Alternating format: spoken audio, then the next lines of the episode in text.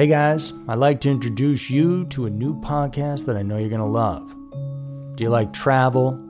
Do you like picturesque locations and getting away from it all? Well, this new podcast has all that and murder. It's called Slaycation, and it's a darkly humorous look at murders and mysterious deaths that took place on vacation. Hosted by a true crime fanatic, her comedy writer husband, and his TV producing partner, Slaycation brings a unique perspective to chilling, thrilling, and WTF stories of vacations gone horribly wrong. From the twisted tale of Harold and Toni Henthorn, whose romantic anniversary in the Rocky Mountains ended with one of them falling off a cliff, to Angelica and Vincent, two recently engaged lovebirds whose Hudson Valley kayaking adventure ended underwater.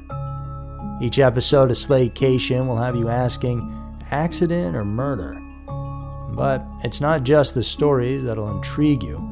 It's the discussion between a longtime married couple and business partners who happen to be Emmy nominated TV producers.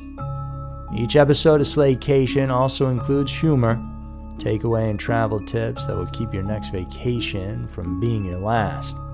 If you're ready to pack your body bags, Slaycation is available on all major podcast platforms Search for Slaycation on Apple Podcasts, Spotify, or wherever you get your podcasts. Hey, Drew Scott here, and I'm Jonathan Scott, reminding you that life's better with a home policy from American Family Insurance. They can help you get just the right protection at just the right price and help you save when you bundle home and auto. Kind of like Goldilocks and the Three Bears. It'll be just right for you. We love a custom build. American Family Insurance. Insure carefully, dream fearlessly. Get a quote and find an agent at amfam.com. Products not available in every state. Visit amfam.com to learn how discounts may apply to you. American Family Mutual Insurance Company SI and its operating company 6000 American Parkway, Madison, Wisconsin.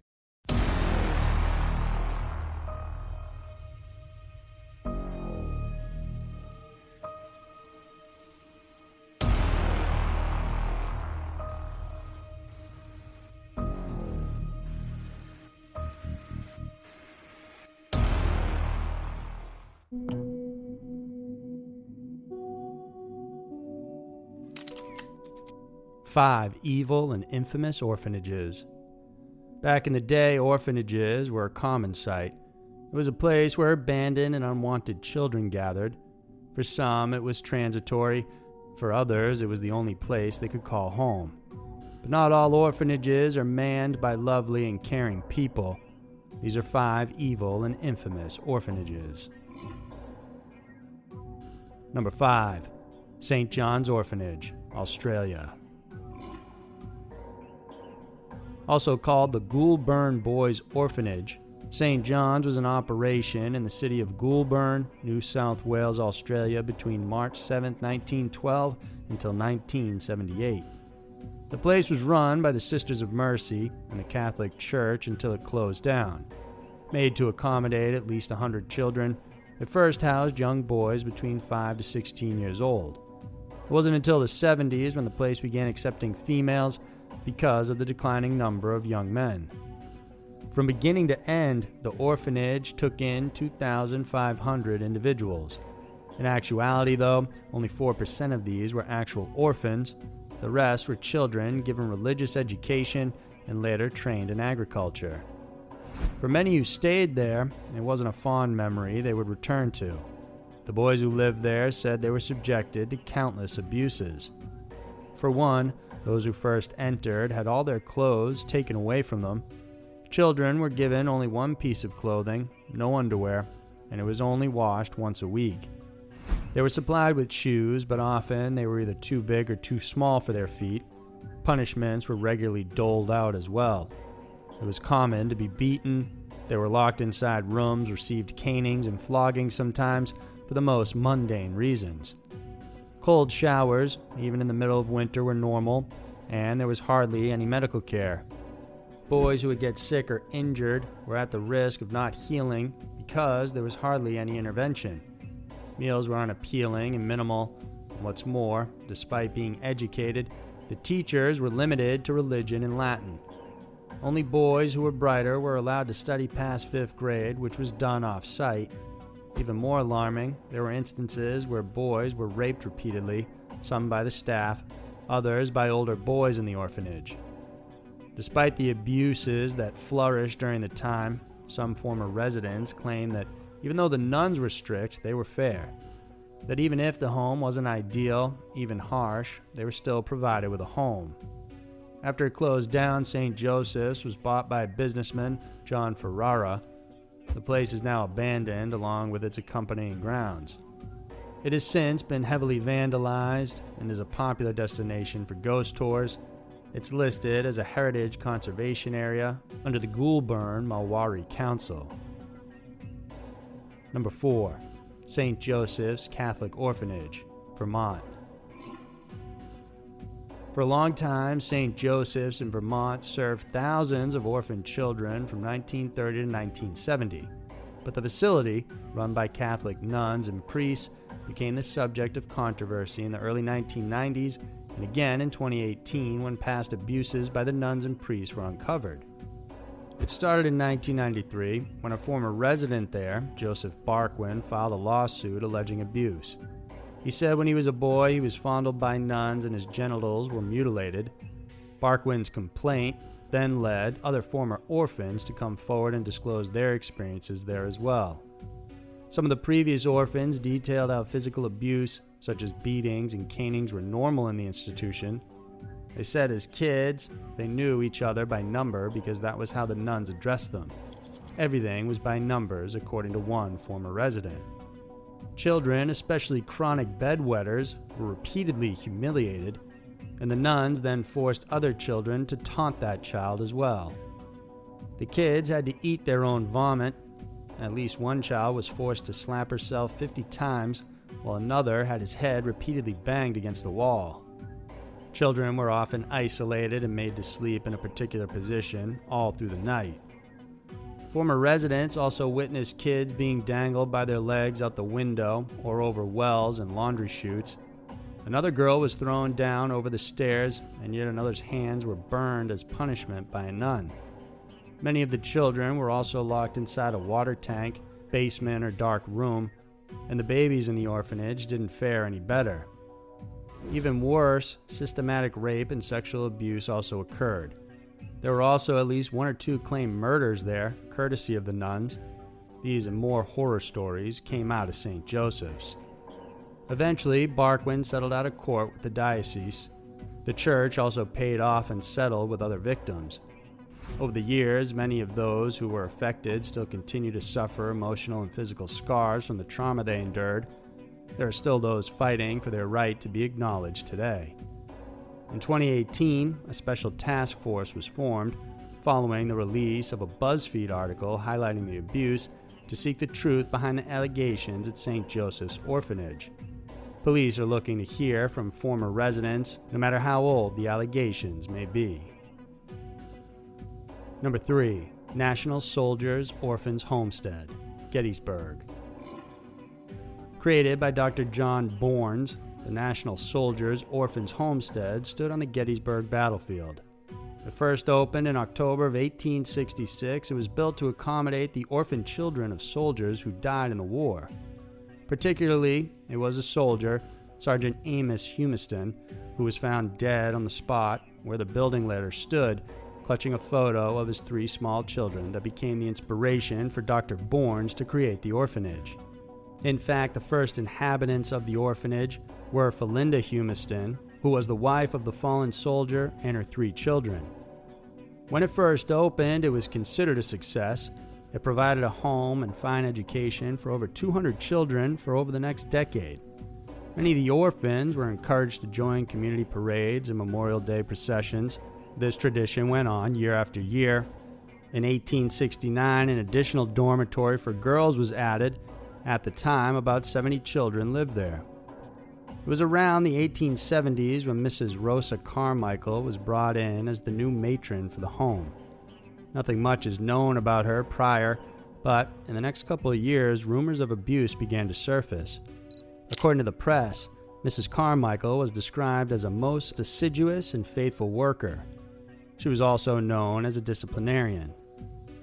The years following Mrs. Carmichael's installation as the matron became a controversial period for the home. Rumors of abuse began to surface as runaway children and neighbors began to chronicle how she handed out cruel and unusual punishment.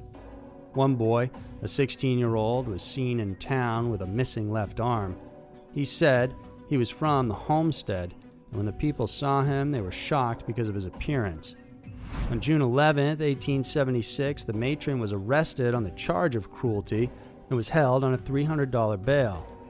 She was found guilty of three counts of aggravated assault and battery, but because of her gender, she was only fined $20 and then released. Oddly, she returned to the home despite the scandal. The complaints only fueled Mrs. Carmichael's cruelty. She then continued to abuse more children, even hiring an older boy to beat and kick the smaller kids just for her pleasure. During the winter, one boy, who was four or five years old, was placed outside in the cold he was helped by two men who came across his cries for help. Another little girl was forced to stand on a desk without moving at all. She had to be lifted down from the desk because she was so tired. Reports of a makeshift dungeon were also said to be in the cellar. Children would be tied to shackles until their death. There were also torture devices found in the makeshift dungeon, leading one to conclude that children also suffered this way at the hands of Carmichael. Eventually, the home closed months later because of this controversy. Today, not surprisingly, the home is still a source of controversy, and many even say that it is now haunted by the children who have died there at the hands of the former matron. Number 2. Bon Secours Mother and Baby Home, Ireland. Approximately 796 infants and young children were found buried in a sewer pit close to once was Bon Secours mother and baby home in Ireland in 2017. This place was open from 1925 to 1961 and was run by the Sisters of Bon Secours, a Roman Catholic order financed by the Irish government. For decades, local historian Catherine Corless had asked, pleaded, and requested various agencies, including the church and state, to investigate the matter of the mass grave. It took years until the government paid attention and established a commission to investigate the missing children in Tuam, where the mother and baby home was located. It was through Corless's research she found death records of 796 children. They range from 35 week old infants to 9 year olds who had died from a variety of illnesses while under the care of the home. Once she found the record, she compared it to various cemetery records in the area and could not find any matches. She once heard of a report in 1975 that two boys had discovered what seemed to be human skeletons in a pit. She traced the maps of the mother and baby home and found the spot where the boys made the find. It turned out to be a septic sewage tank of the Bon Secours mother and baby home when it was still a workhouse. Her theory started to gain publicity in 2014, as well as plenty of disbelief. However, it would later prove to be true. Back in the day, it was considered disgraceful in Ireland for unwed women to get pregnant. It was the reason why the Catholic Church opened countless maternity homes like those of Bon Secours. Inside, once the baby was born, the mother was immediately separated from the child. The mothers were tasked to live in a home elsewhere, most of the time kept imprisoned as well, while the nuns would take care of the babies. During the investigation process, it wasn't just the bodies that were found.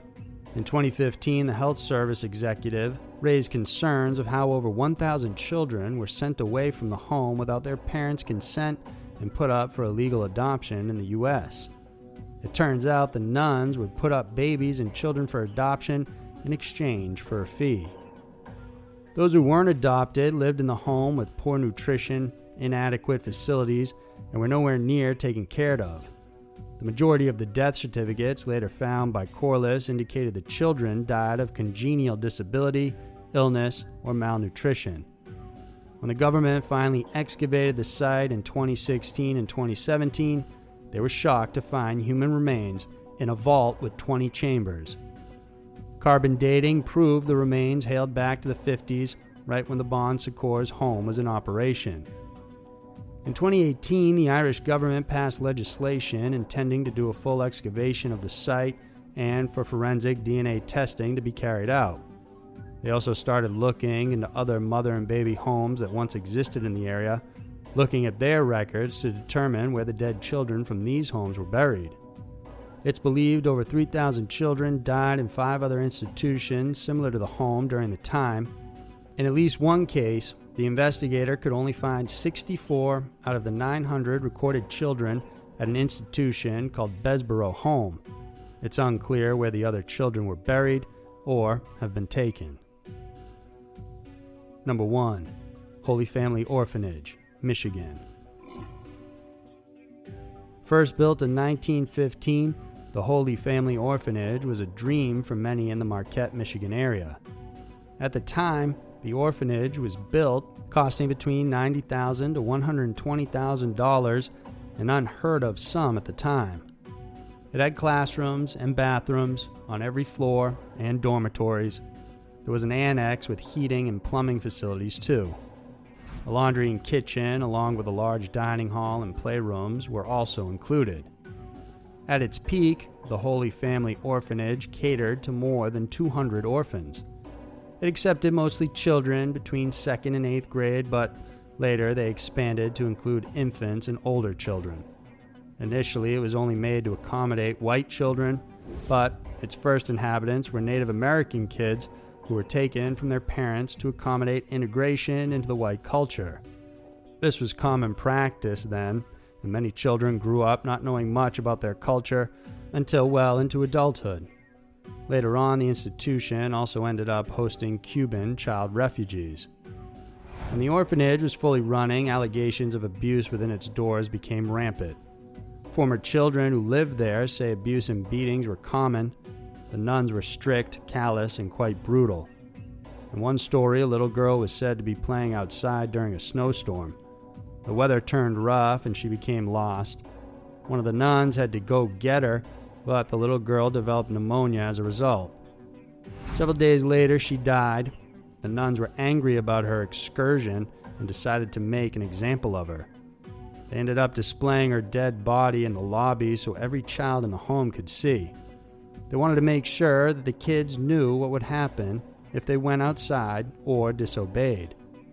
There are also stories of a young boy who was beaten or drowned to death, and the nuns decided to cover up the incident by hiding his body in the basement.